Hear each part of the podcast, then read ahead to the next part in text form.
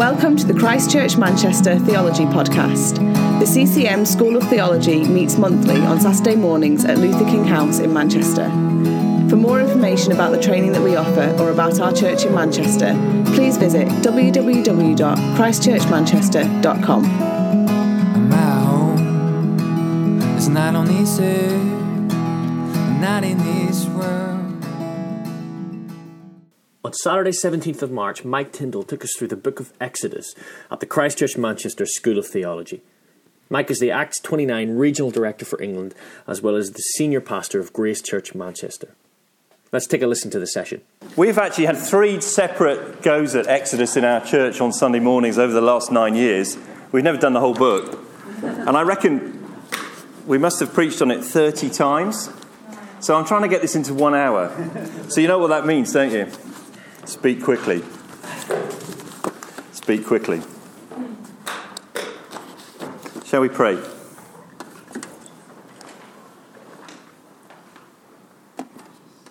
Heavenly Father, in your Son, Jesus Christ, are hidden all the treasures of wisdom and knowledge.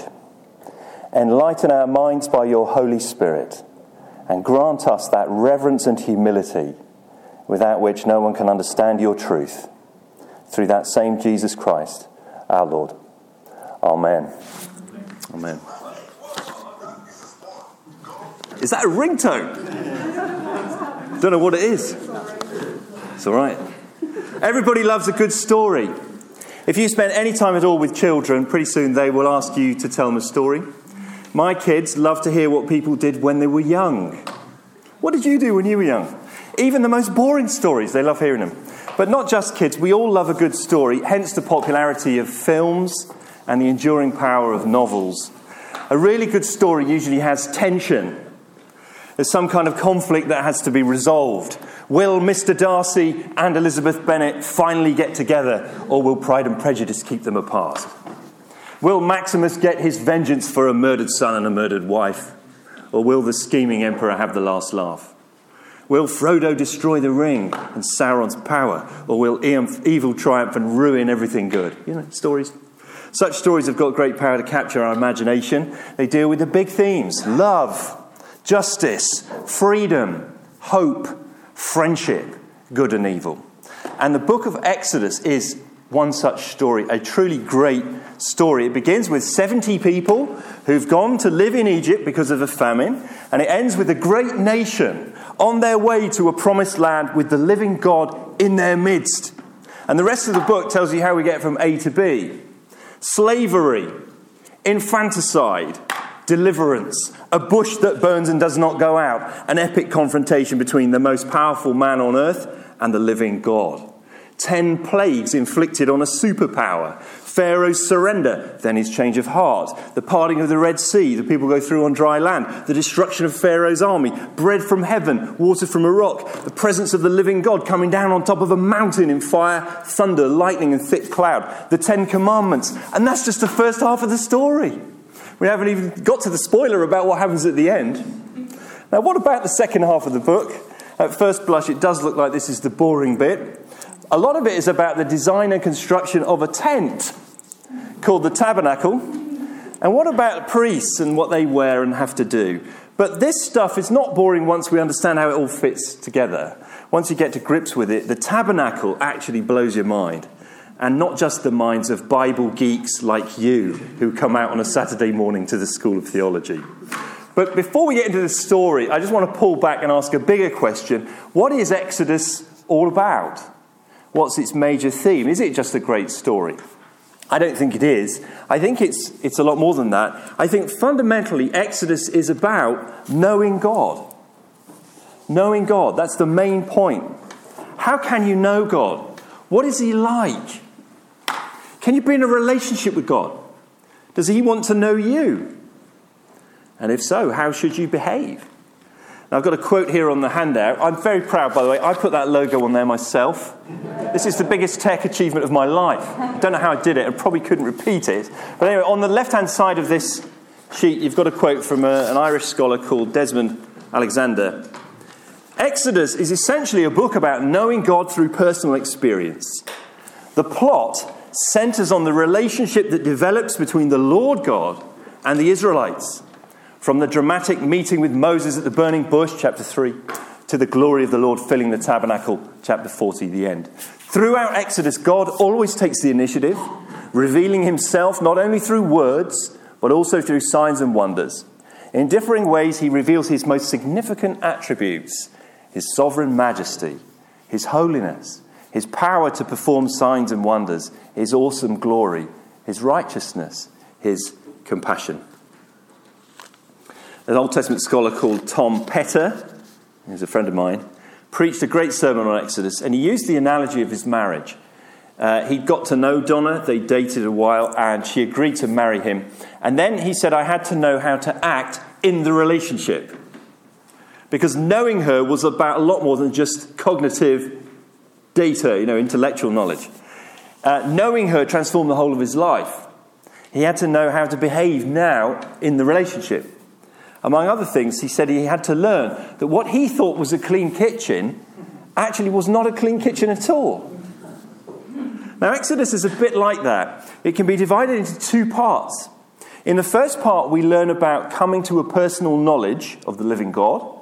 We learn about his nature and his desire to that people know who he is. And there's a contrast between those who obey God, who know him truly, like Moses, and those who don't know him and therefore oppose him, like the Pharaoh. And now the second part of Exodus further develops this theme of knowing God, but in the second half, it shows that God establishes a special relationship with his people, the Israelites. And in this second part, Exodus focuses on two things the making of a covenant, which is a special kind of agreement, and the construction of a special tent, so the covenant and the tabernacle. This covenant is a legal contract that shows how you are to behave now. And we're in covenant too, you know, we're, we're, we're under the new covenant as believers in Jesus Christ. Jesus institutes the covenant with his supper, the Lord's Supper. We're all in, in covenant with God if you follow Christ.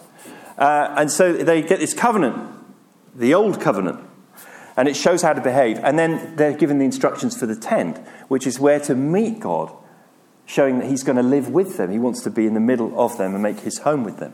So, Exodus is all about knowing God. And I hope you agree that is a vital thing for us to think about.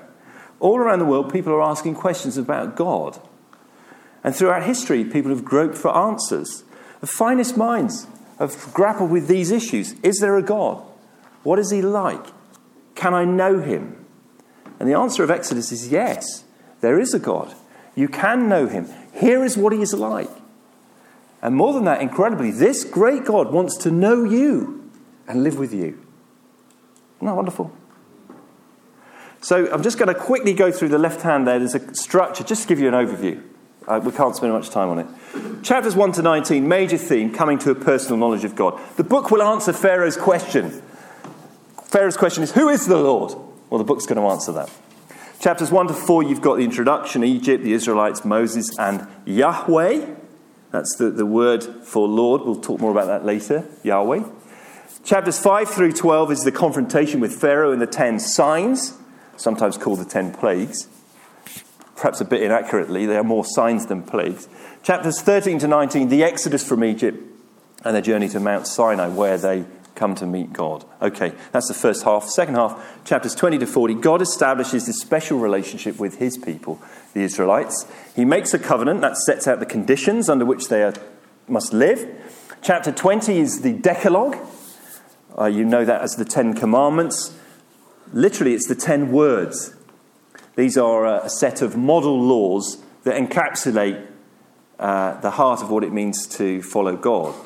I'm just going to do a brief segue on this actually. You remember Jesus was once asked which is the most important commandment, and he said, Well, it's love the Lord your God with all your heart, soul, mind, and strength. And the second is like unto it love your neighbour as yourself. So the Ten Commandments, the Ten Words, are those two expanded into 10. So the first four is how do you love God with all your heart, soul, mind, and strength? And the last six is how do I love my neighbor as myself? Now that's so you've got two commandments into 10, and then there's more than 600 in uh, Leviticus, which explain that in much more detail at a particular time and context. But I'm sure you're going to do that in future weeks. That's just a preview of forthcoming attractions. right after the 10 words in chapter 20, verse 22 to 2333, you have a section which is known as, by scholars as the Book of the Covenant, and it's a section of model laws. It always looks a bit weird. What's this doing here? And what it is is a, is a, a section of model laws on which you could base your legal system. That's what it, its function is. In chapter 24, they confirm or ratify the covenant with God. And then 25 to 40 is mostly about the tabernacle and the priests, with some narrative woven in. Chapters 32 to 33, they nearly blow the whole relationship right at the start through uh, the golden calf episode. But thank God, he is a God of mercy, and Moses intercedes, and God relents. And so the, the construction of the tabernacle continues. And at the end of the book, God moves in he takes up residence with his people, chapter 40. So there's the outline. Okay. Uh, I'm going to spend most of my time in the first three chapters, actually, just to dig into the text more deeply with you. And uh, I think the big ideas come out in those first three. So a few years ago, we went glamping in a remote part of mid Wales. My wife is never going to go real camping, but she would settle for glamping. It was a yurt farm have you ever seen these things? It's kind of a farm, but it had some wooden structures that they'd got from Mongolia, I think. Lots of fun.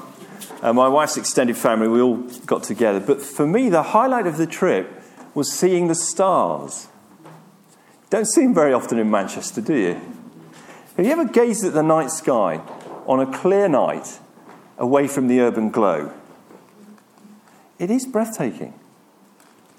You know, it is astonishing when you, you see a real shooting star. They, they're actually real, they're not just in rom coms. And even a dim awareness of the vastness of the universe and how far away those stars are and how absolutely minuscule we are has to make you think about life. And that very same month, we came back to Manchester, received news that a friend here in Didsbury had died. Not an old man, man in his 40s, good guy, loyal friend, good husband, father of two girls, gone before his time, we would say. Before his time. But then, how long have you got? How much time do you have? Who am I? Where do I come from? What's my future? How do I fit in? Do you ever find yourself asking those kind of questions? Surely you do. There's a universal desire to explain who we are and what we're doing here. Some say we're part of a universal spirit, not the Bible. Some say we're food for earthworms. An old friend once said to me, In another 20 years, I will probably be fertilizer. what a thought. Now, these are important questions, and according to the Bible, you can't answer them without knowing God. You can't actually know yourself without knowing Him.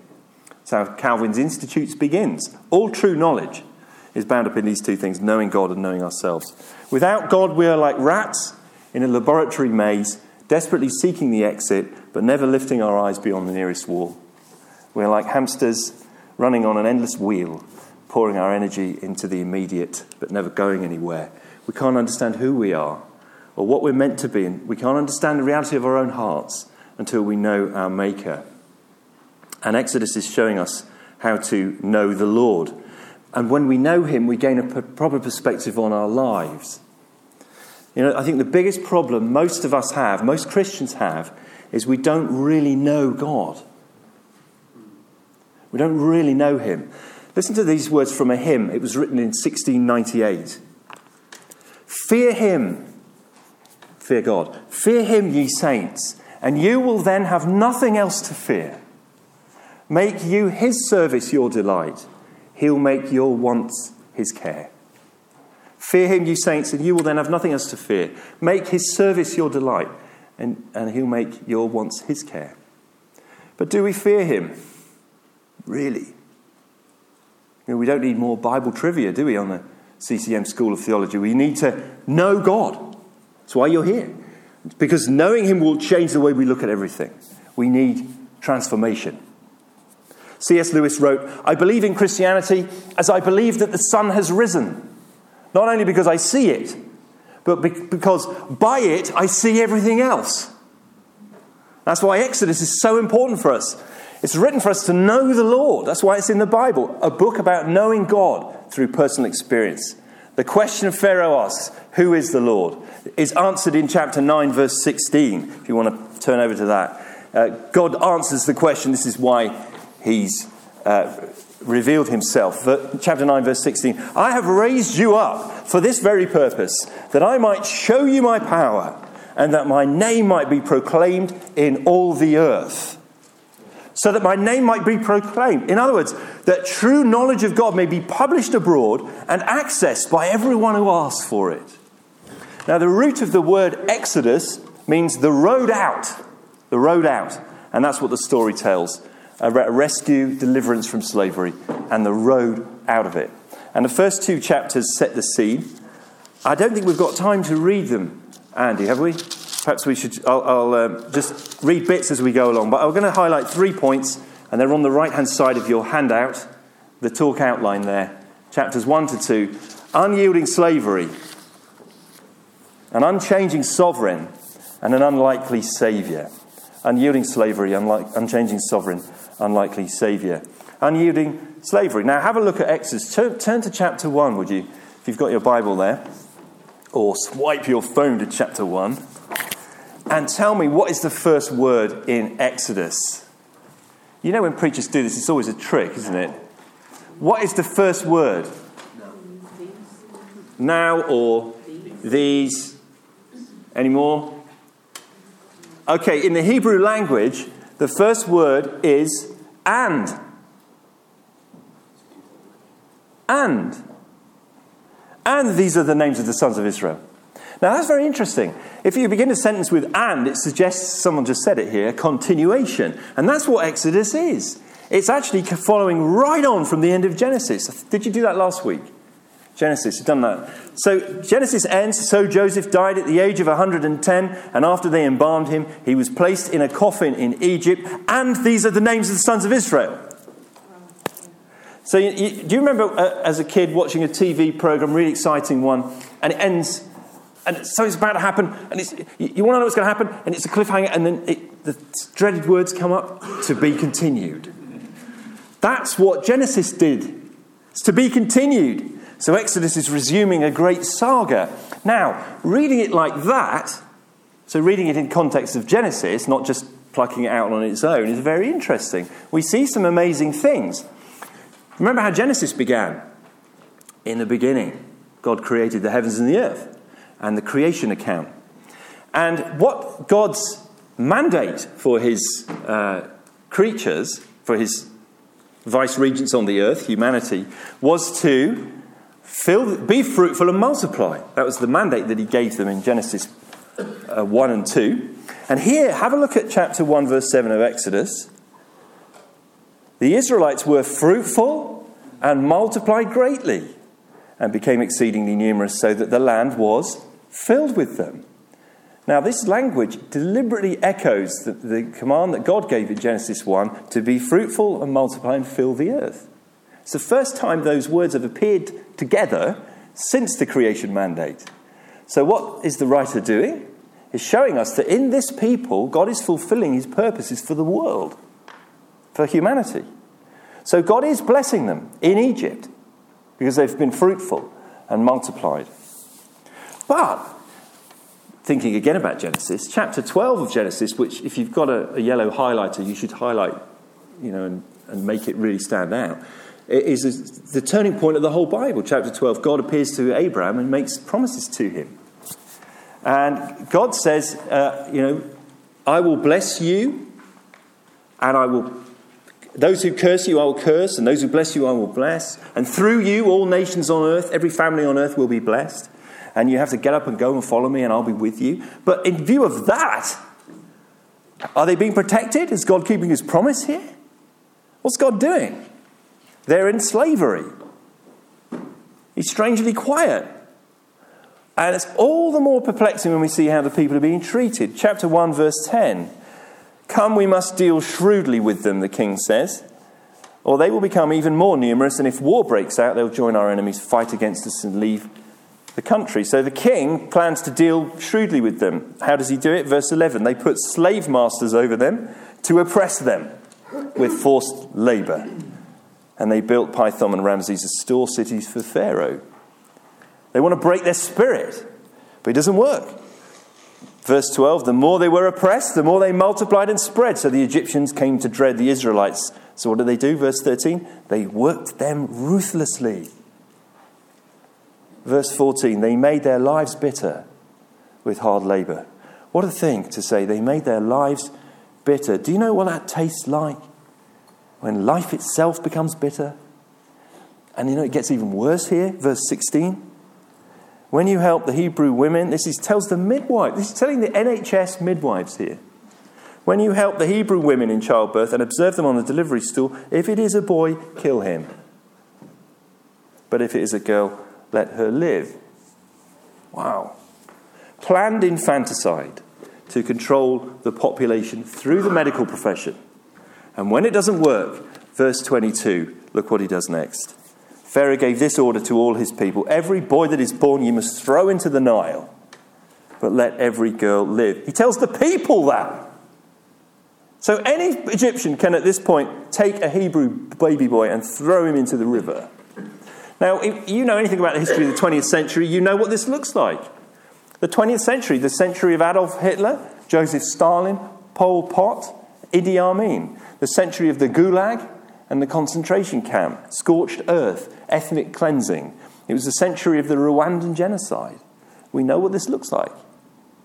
And so, chapters 1 and 2 here are presenting a scene of abject misery. And it goes on for a long time. Chapter 2, verse 23. During that long period, the people groan and cry out. It's an unyielding slavery. And to our eyes, I think it's inexplicable. Why would God allow this for his chosen people? And they cry out, How long, O Lord? Now, I think this is, text is confronting us with one of the hard questions of the Christian faith. Where is God in all the suffering? Is he real? Does he really care? And the first thing we see here in Exodus is that sometimes God's people do suffer. And sometimes that suffering is long and painful and inexplicable. Why? Now, the Bible's answer to that question is very deep and very complex and very nuanced, and we don't have time to unpack it fully today. But according to the Bible, suffering is not necessarily as a punishment. Like you did something wrong and you must deserve it somehow. That's what Job's counselors told him. Job's so called friends said, Well, Job, you must have done something to deserve this. It's got to be your just deserts. No. The answer of Job is no. And the answer of Exodus is this some suffering happens so that God will get more glory in the end. That could be a word for you here today. Some suffering in your life or your children or your family. Maybe it's happening so that God will get more glory. Now, that is starting to reorient our lives, isn't it? What this is telling me is that my life isn't all about me, as I tend to think it is. It's all about the glory of God. And if I can grasp this, it will change everything about me, including the way that I suffer, the way I process that. You may have heard of a woman called Joni Eareckson Tada. She was a, a very athletic teenager, I think. She was into swimming and diving, and one time she dived uh, into some shallow water, didn't realize there were rocks there, and she broke her neck, and she's been paralyzed from the neck down ever since. She was able to write, she's actually able to paint using a paintbrush held in her teeth because she could just move her head. But she could dictate books. And she wrote this Sometimes God allows what he hates to accomplish what he loves. say that again. Sometimes God allows what he hates to accomplish what he loves. He has chosen not to heal me, but to hold me. The more intense the pain, the closer his embrace. She says, When we get to heaven, we will stand amazed to see the top side of the tapestry and how God beautifully embroidered each circumstance into a pattern for our good and His glory.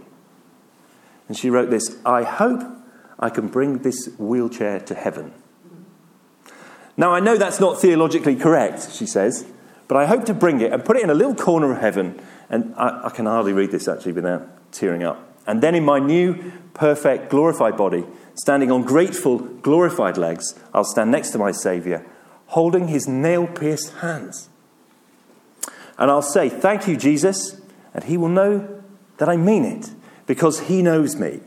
He'll recognize me from the fellowship we are now sharing in his sufferings. And I will say, Jesus, do you see that wheelchair? You were right when you said that in this world we would have trouble, because that thing was a lot of trouble. But the weaker I was in that thing, the harder I leaned on you. And the harder I leaned on you, the stronger I discovered you to be. It would never have happened had you not given me the bruising of the blessing of that wheelchair. Wow. To be able to say that after decades in it. Joni Eareckson Tada grasps something in her heart that we need to grasp too. This is the second point. God is an unchanging sovereign. Unyielding slavery, but God is an unchanging sovereign. I wonder how you tend to think of God. What's your mental picture of Him? Some people think of God as an impersonal force. Some think of Him as a benign Father Christmas. He might help me if I'm good. Others project the image of their dad. A friend once said to me, I tend to think of God as a short, angry Scotsman with ginger hair. now, the Bible's primary image for God is that of a great king. It's the primary image, a great king. But I'm going to use the word sovereign here for three reasons. Firstly, I think king can conjure up localized examples that are a bit silly, like King Henry VIII. Secondly, sovereign captures the grandeur of supreme power. And thirdly, I needed a word beginning with S slavery, sovereign, saviour. All Baptists have to have three points beginning with the same letter, you know that. Okay, God is sovereign, that means he reigns. What kind of ruler is he? Genesis has showed him creating the world with wonderful beauty, creativity, then resting to enjoy the fruits of his finished work, his creation, shows him providing for humankind, creating amazing opportunities for them, giving them purpose. Shows him as a being who loves passionately, a being of uh, ultimate power, a, a being who's supremely holy and supremely happy.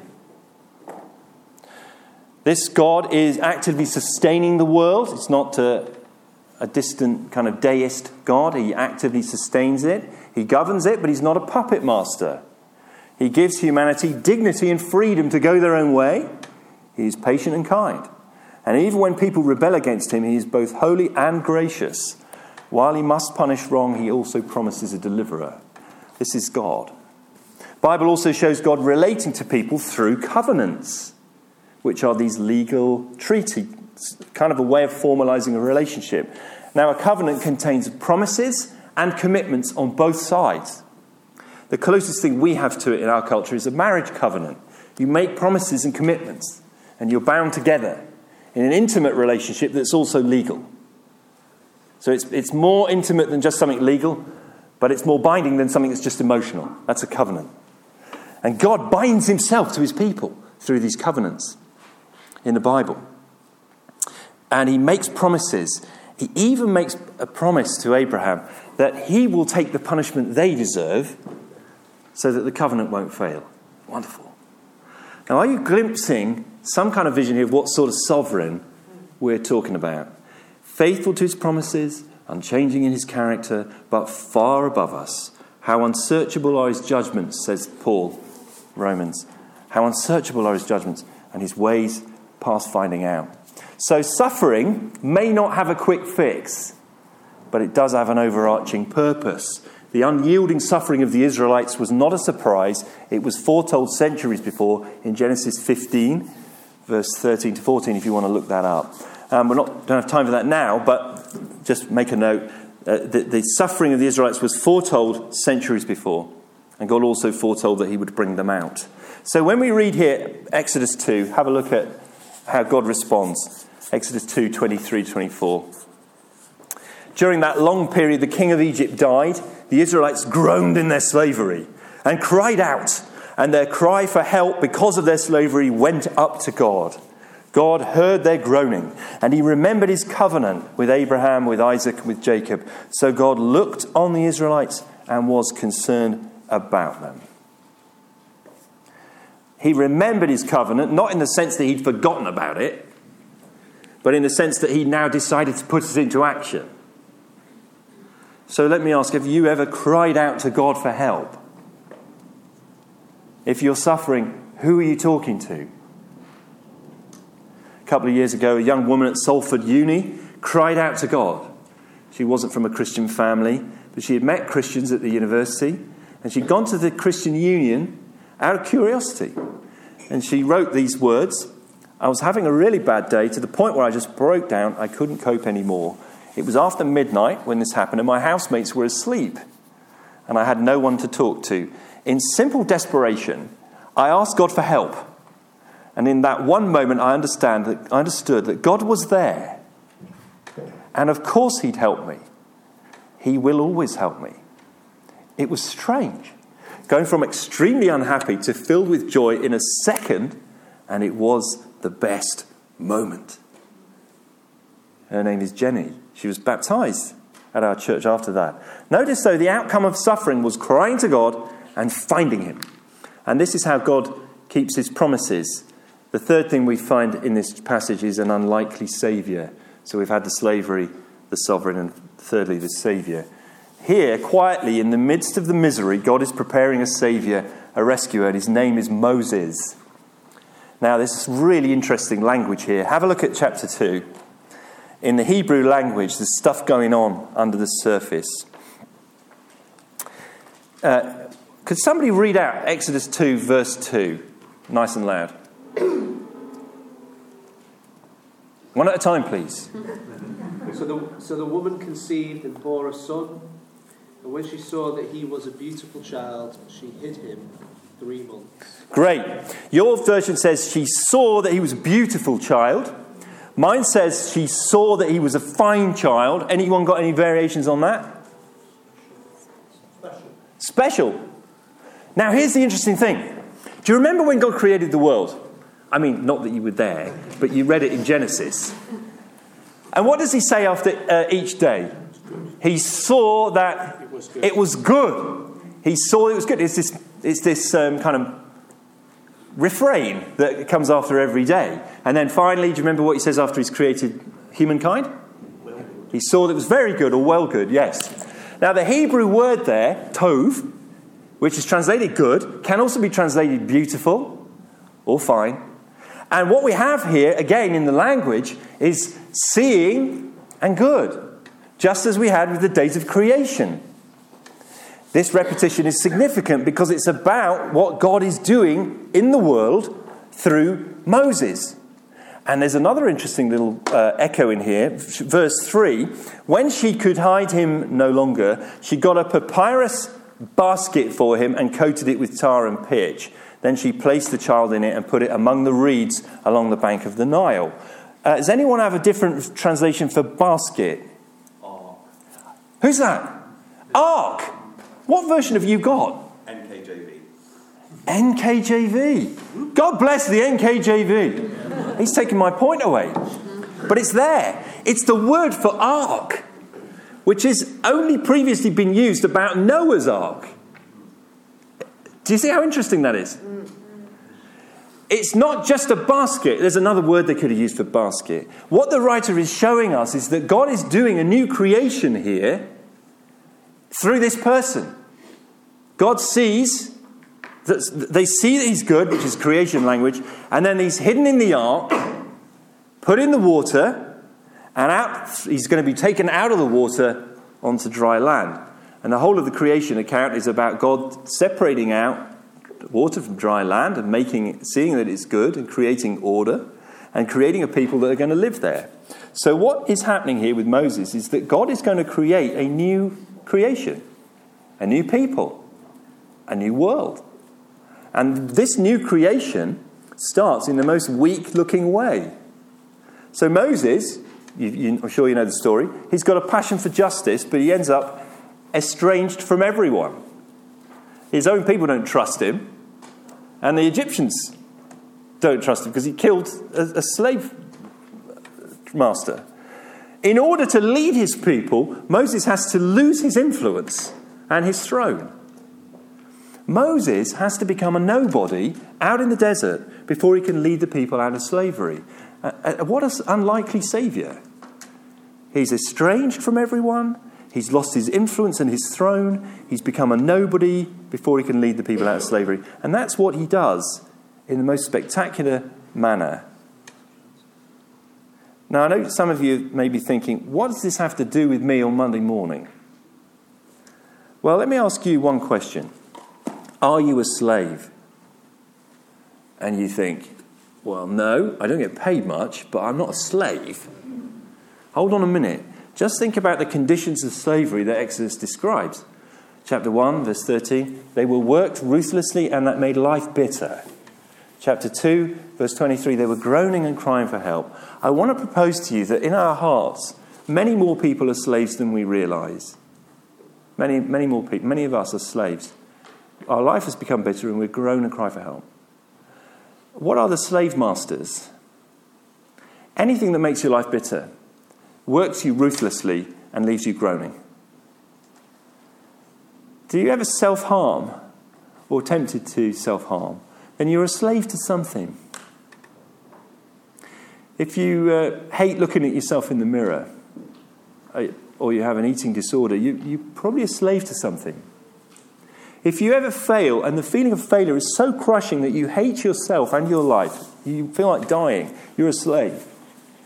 If you're addicted to something you can't let go of drink, porn, fantasy you're a slave. If you work much harder than you need to, you always need to be top of the class, you dread being mediocre or second rate, then you are a slave. If you're driven by fear of being single or fear of being poor, and you make bad choices as a result, then you're a slave. If you're obsessed with the quest to be beautiful and it takes away your joy, then you're enslaved. If your children dominate your life and their happiness or success rules you, you're enslaved to your children.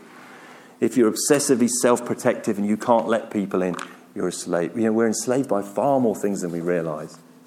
Anything that works you ruthlessly, makes your life bitter, is a form of slavery. We just didn't realize it a lot more people are enslaved than they think. Because most slavery is in the mind. Most slavery is the slavery of the spirit. We're a slave to our own significance. We're a slave to our own security. Why are we like this? The Bible would say it's because we're wired to serve. Nobody's truly free in the sense of being completely detached. Everybody serves something. But you have to ask is the thing I'm serving giving me life or taking my life away. And the story of Exodus is a story of a change in servitude. The Israelites go from being slaves of Pharaoh to slaves of Yahweh, servants of Yahweh. They are set free, but freedom means being given a new master who is God. That's what we need. And I know, I think I'm talking to a room full of Christians. You know, a lot of us are still living as slaves. We followed Jesus, and then part of our life we went back to Egypt part of our life. We forgot about Jesus in that part of my life.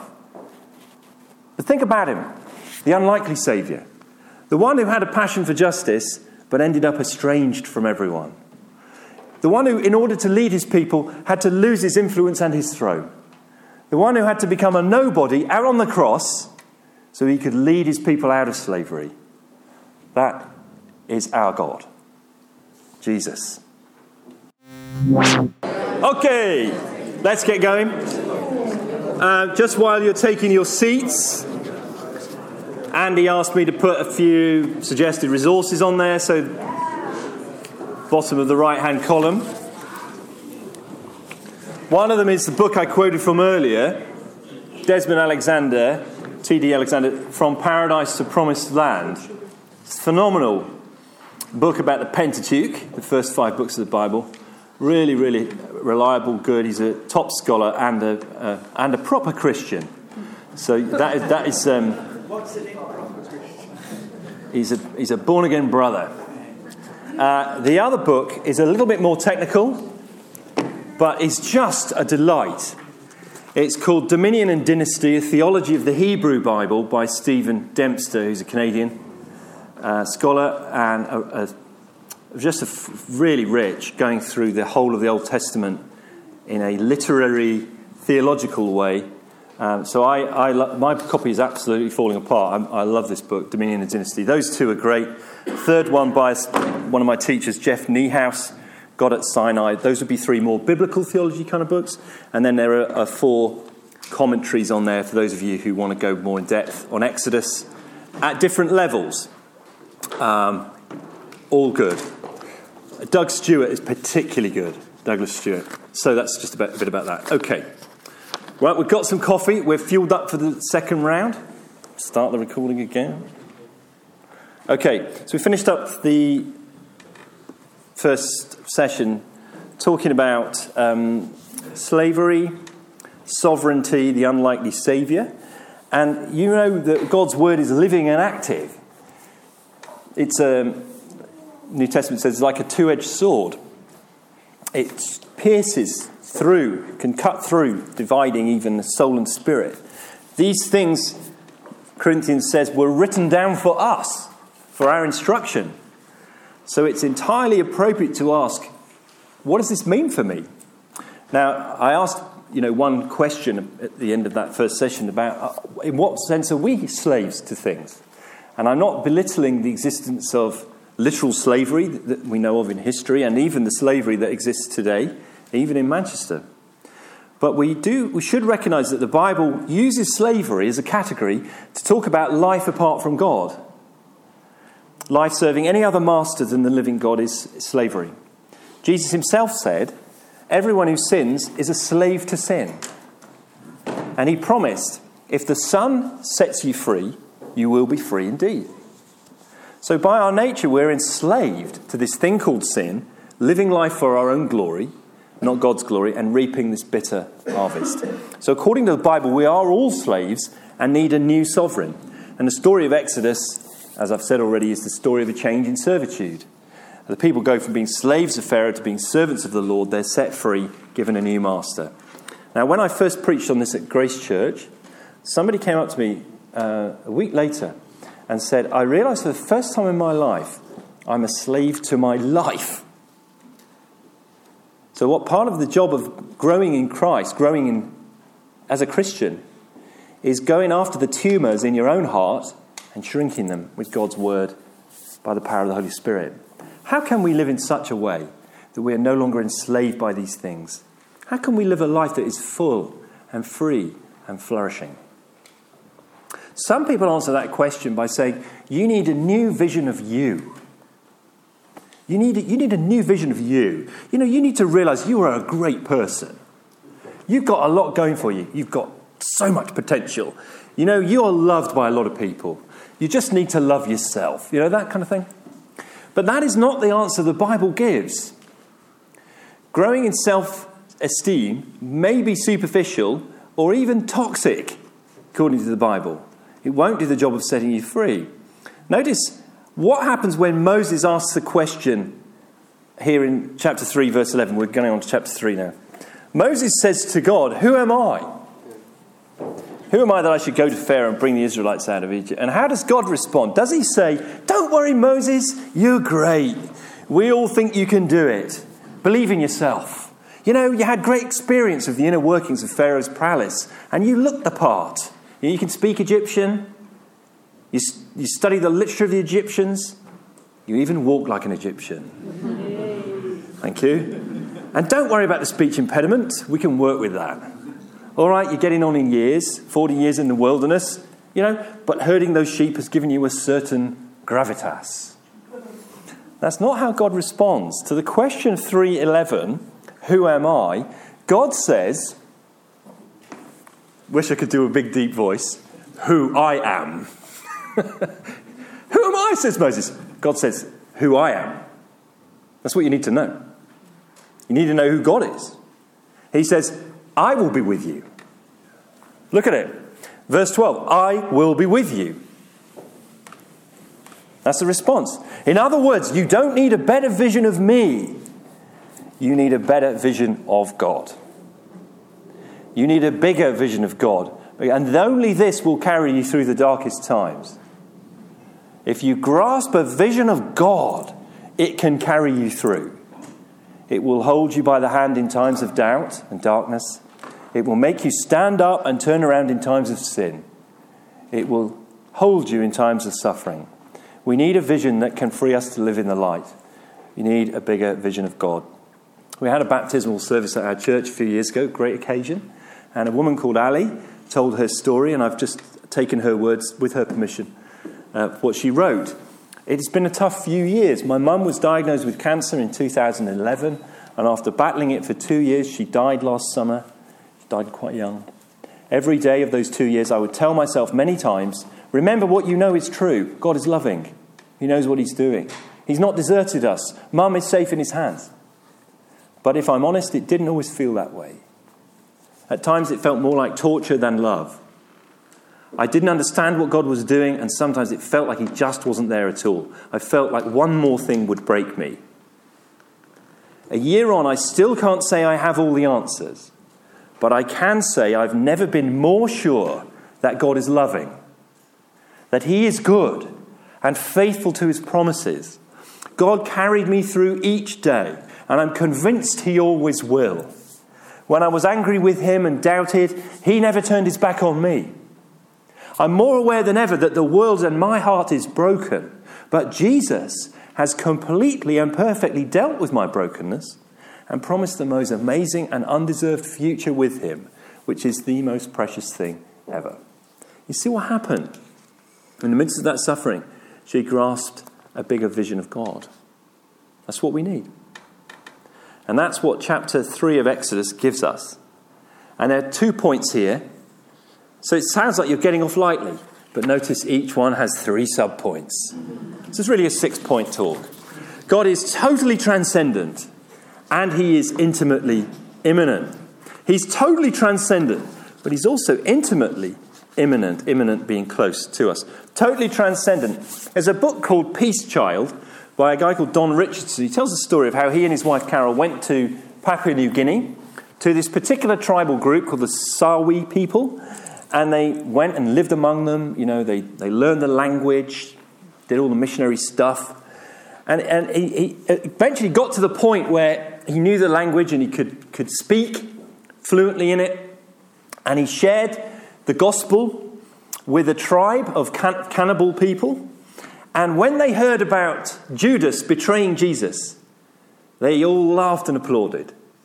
Because in their culture, uh, treacherous murder was the ideal behavior. so they were applauding Judas more than Jesus. How do you get through to a, a culture like that? Now, every culture finds some aspects of the Bible hard to embrace. And the Bible challenges every culture at some point, just as it affirms it in other ways. What about our modern Western culture? I think our culture has trouble with this point. God is totally transcendent. He doesn't answer to you, He doesn't owe you anything. He is who He is, and He does what He pleases. How does that go down with your neighbours and colleagues? He's not your buddy, He's not your mate. He is utterly awesomely other and far above us. We need to get this straight in our vision of God. He is totally transcendent. Three aspects of this firstly, his majesty, secondly, his holiness, thirdly, his name. Majesty. Now, when I preached on this, I think I got everyone to take their shoes off. I'm not going to get you to do that, but imagine you had. How would it feel? Moses here has to uh, approach God, but let's read actually from Exodus 3 and we'll, we'll pick the story up. Moses was tending the flock of Jethro, his father in law, the priest of Midian. He, he led the flock to the far side of the desert, and he came to Horeb, the mountain of God. There, the angel of the Lord appeared to him in flames of fire within a bush. Moses saw that though the bush was on fire, it did not burn up. So Moses thought, I will go over and see this strange sight, why the bush does not burn up. When the Lord saw that he had gone over to look, God called to him from within the bush, Moses, Moses. And he, Moses said, Here I am. Do not come any closer, God said. Take off your sandals, for the place where you are standing is holy ground. Then he said, I am the God of your father, the God of Abraham, the God of Isaac, and the God of Jacob. And at this, Moses hid his face because he was afraid to look at God. What does this imply about our God? It's, it's, a, it's utter respect, reverence of, to someone who is infinitely superior. For many years, I worked in business. I worked for five years as a headhunter. not the kind that cuts people's heads off, the kind that does executive recruitment. And I shared an office with a wonderful colleague, British Indian woman called Jyoti. And on one occasion, I answered the phone to my father in law, who's a kind of a Essex boy done good. And I said, Hello, mate, to my father in law. And when I put the phone down, she turned to me looking horrified and said, Who were you just speaking to? My father in law. Did you say hello, mate, to him? Yeah. She said, If I met my father in law, it would not be inappropriate to get down on my knees and touch his head, his, his feet, with my forehead. That would be a gesture of respect. this is a woman brought up in this country. Get down on my knees and touch his feet with my forehead to show him respect. And you're calling your father in law mate. See, we've lost this sense of, of respect, haven't we? Majesty in our culture. We've got to recapture this for our faith to be biblical faith. God is majestic, utterly different. He deserves uh, absolute respect and honor. Secondly, he is holy. Verse 5 says, Do not come any closer, because the place you are standing is holy ground. It's the only time in the Bible that ground is described as holy, and it's not because of the ground. It's not that there's some places that have holy ground and others don't. It's because of the presence of God. He, his presence there, in manifested there, made the ground holy. The text makes clear, an interesting point here about the Old Testament. God appeared to Moses in the form of an angel. Did you spot that? Verse 2 The angel of the Lord appeared to him. And verse 4 When the Lord saw that he'd gone over to look, God called to him. God appears, um, manifests himself as the angel of the Lord in the Old Testament. God has chosen to show himself in a form that can be seen, and Moses is afraid to look at him. And it's the presence of God that makes the ground holy because God Himself is supremely holy. That means that He is not common. He is set apart and completely other and different from us. He is perfect in every way, morally perfect, pure. His moral perfection is such, the Bible says, he can't even, it's kind of picture language, he can't even bring himself to look at sin. He's so holy. And therefore, some distance is required for Moses' safety so as not to intrude on the holiness of God, take off your sandals which have got dirt on them and stand back. Proximity to God in the Old Testament carries a danger to the person who is not properly prepared. You know what happened to the high priests? Only go into the Holy of Holies once a year with ropes on them in case they die in there because no one else is going in after them. You have to pull them out. God often manifests himself in fire in the Bible. To Abraham, he appears as a blazing pot or oven. To Israel, he's a pillar of fire at night. And here, a burning shrub. Hebrews says, Our God is a consuming fire. Why fire? Because it communicates something to us about the nature of God, his purity, his intensity, his burning holiness. Just as fire refines metal by burning away all impurities, so God is holy majestic, holy, and look, about, look at his name. God actually shares his personal name here. Verse, read with me chapter 3, verse 13 to 14. Moses said to God, Suppose I go to the Israelites and say to them, The God of your fathers has sent me to you, and they ask me, What's his name? Then what shall I tell them? Moses doesn't want the job, by the way, he's trying to get out of it. Verse 14 God said to Moses, I am who I am. This is what you are to say to the Israelites I am has sent me to you.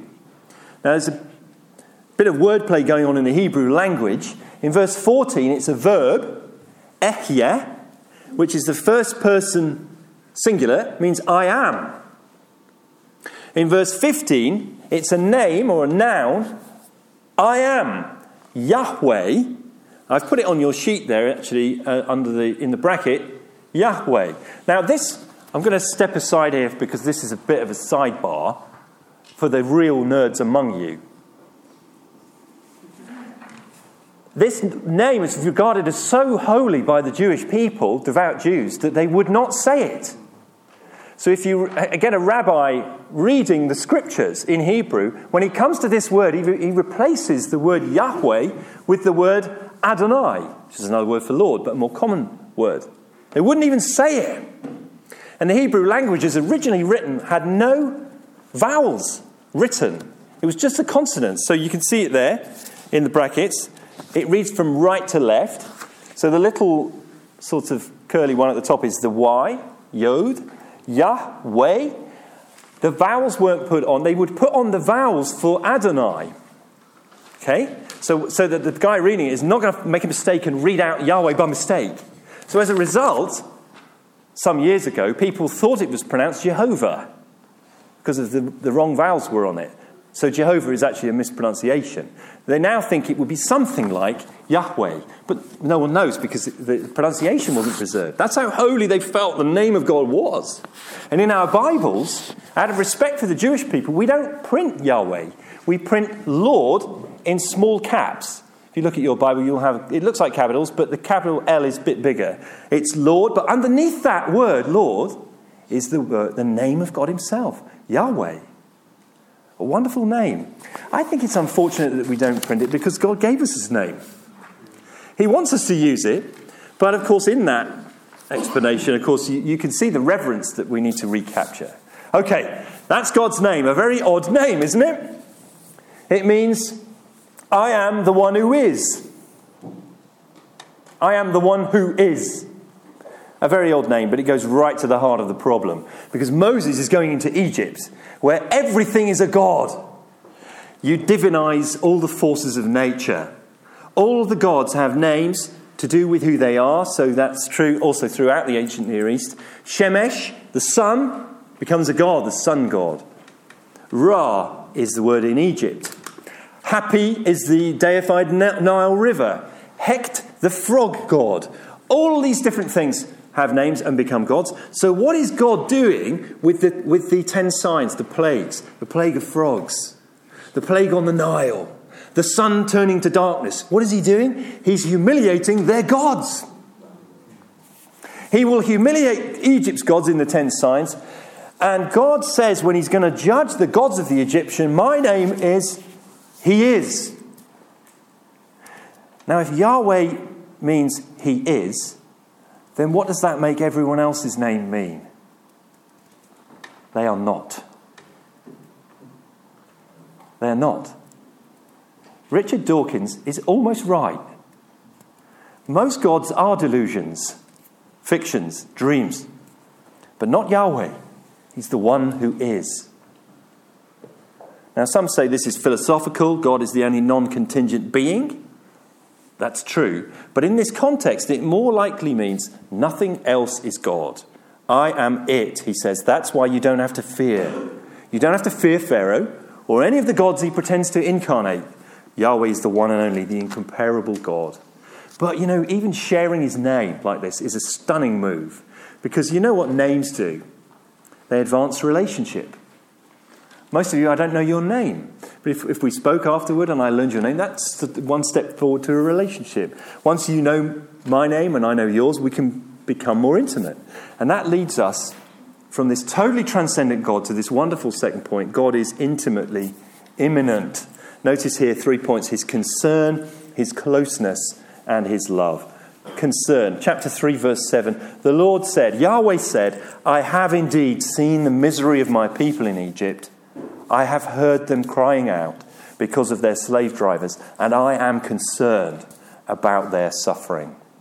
I've surely seen, I've heard the cry, I know their sorrows. He's listening, he's looking, he remembers his covenant, he brings it into action.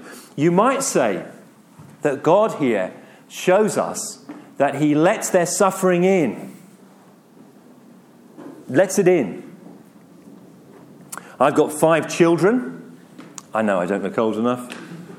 Uh, five wonderful, mad children, all very different characters. One of my children has a rare disability. And I'll be honest with you, we spend a lot of time in Manchester Children's Hospital. They know him so well in there, the guy at Subway just starts making his sandwich. It's like going ordering the usual. Uh, and I, there are th- hundreds of disabled children, children with, with medical needs in there. And I care about them. when I see them. I really do. I care about them in a kind of sympathetic, arm's length way. But there's one child whose suffering gets to me here because he's our son.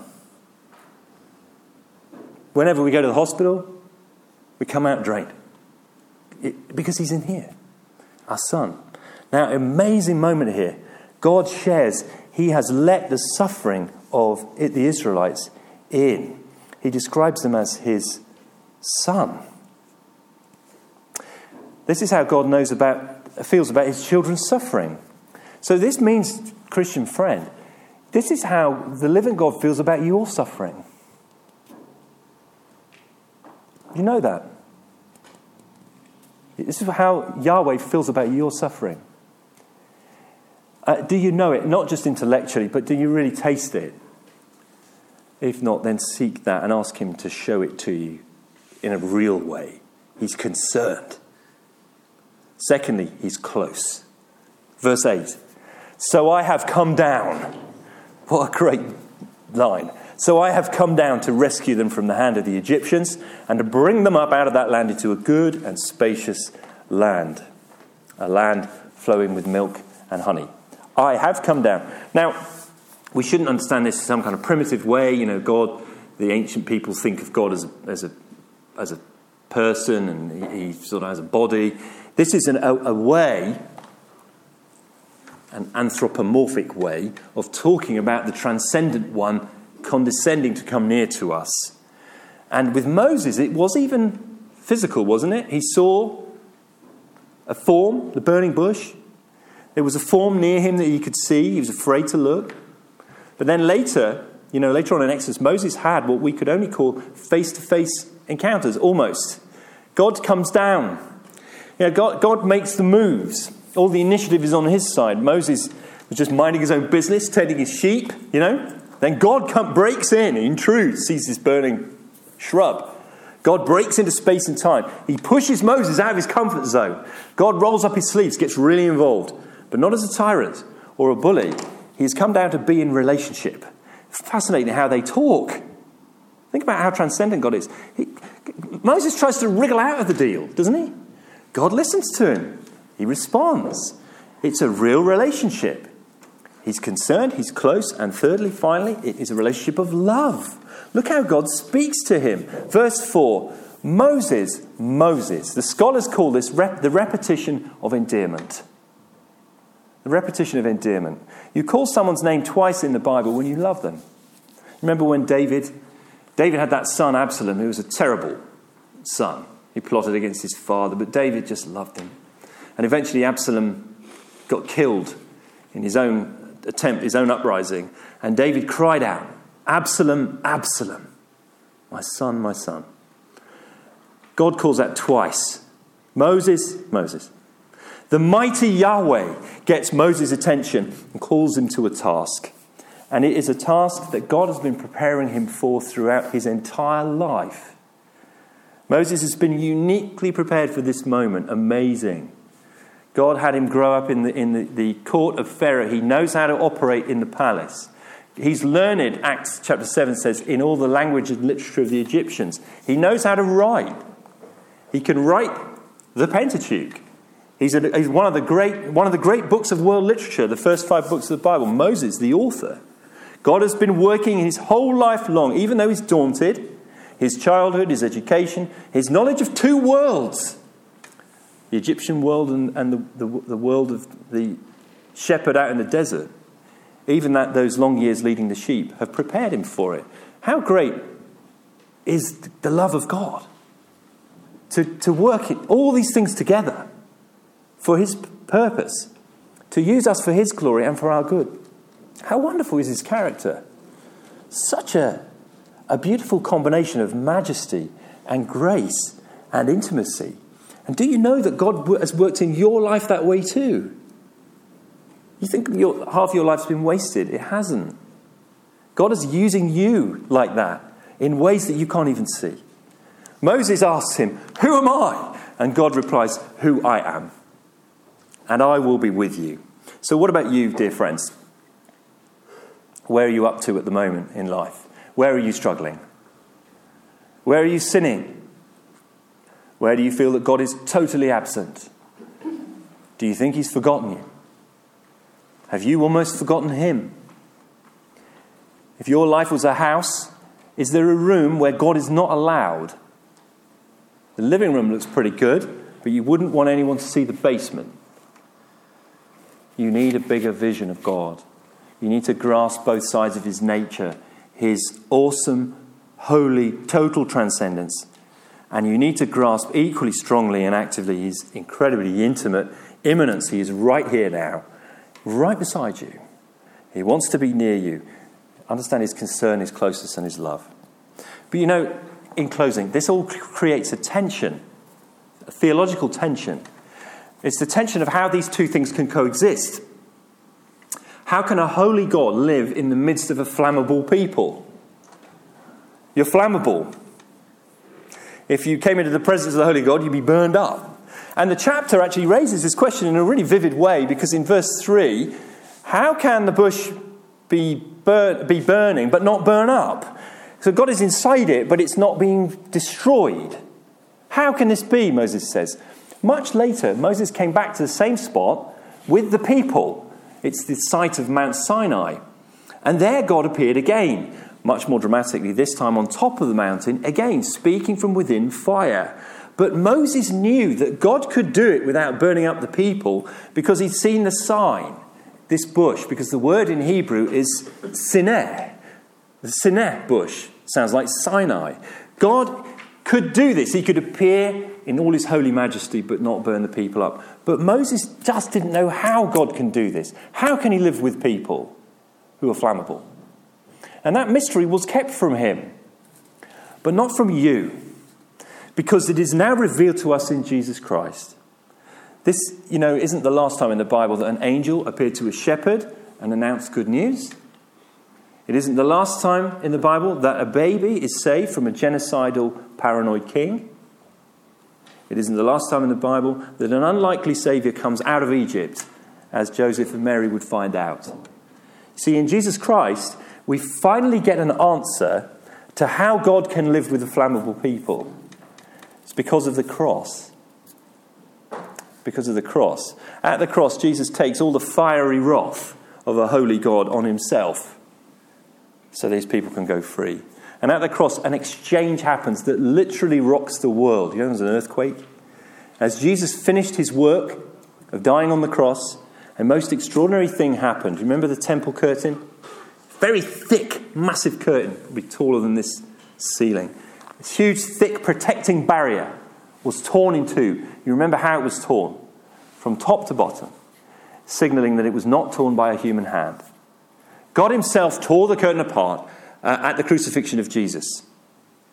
And we tend to think in terms of that the way to God is opened up, which it is. But in light of the burning bush, I think that's not quite right. What's really going on is this now that Jesus has paid for our sins in full, it is safe for God to come out to us. And so the Holy Spirit of God can be released and live in God's people. You remember what happened at Pentecost? A wonderful time where the promised Holy Spirit came. What came down on the apostles' heads? Tongues of fire. Fire come down, but they were not burned. Because now the Spirit of God lives in you if you are born again. We need a better vision of Him that will equip us for life and ministry and whatever the future holds. Fear Him, ye saints and you will then have nothing else to fear. Make you his service your delight. He'll make your wants his care. God bless you guys.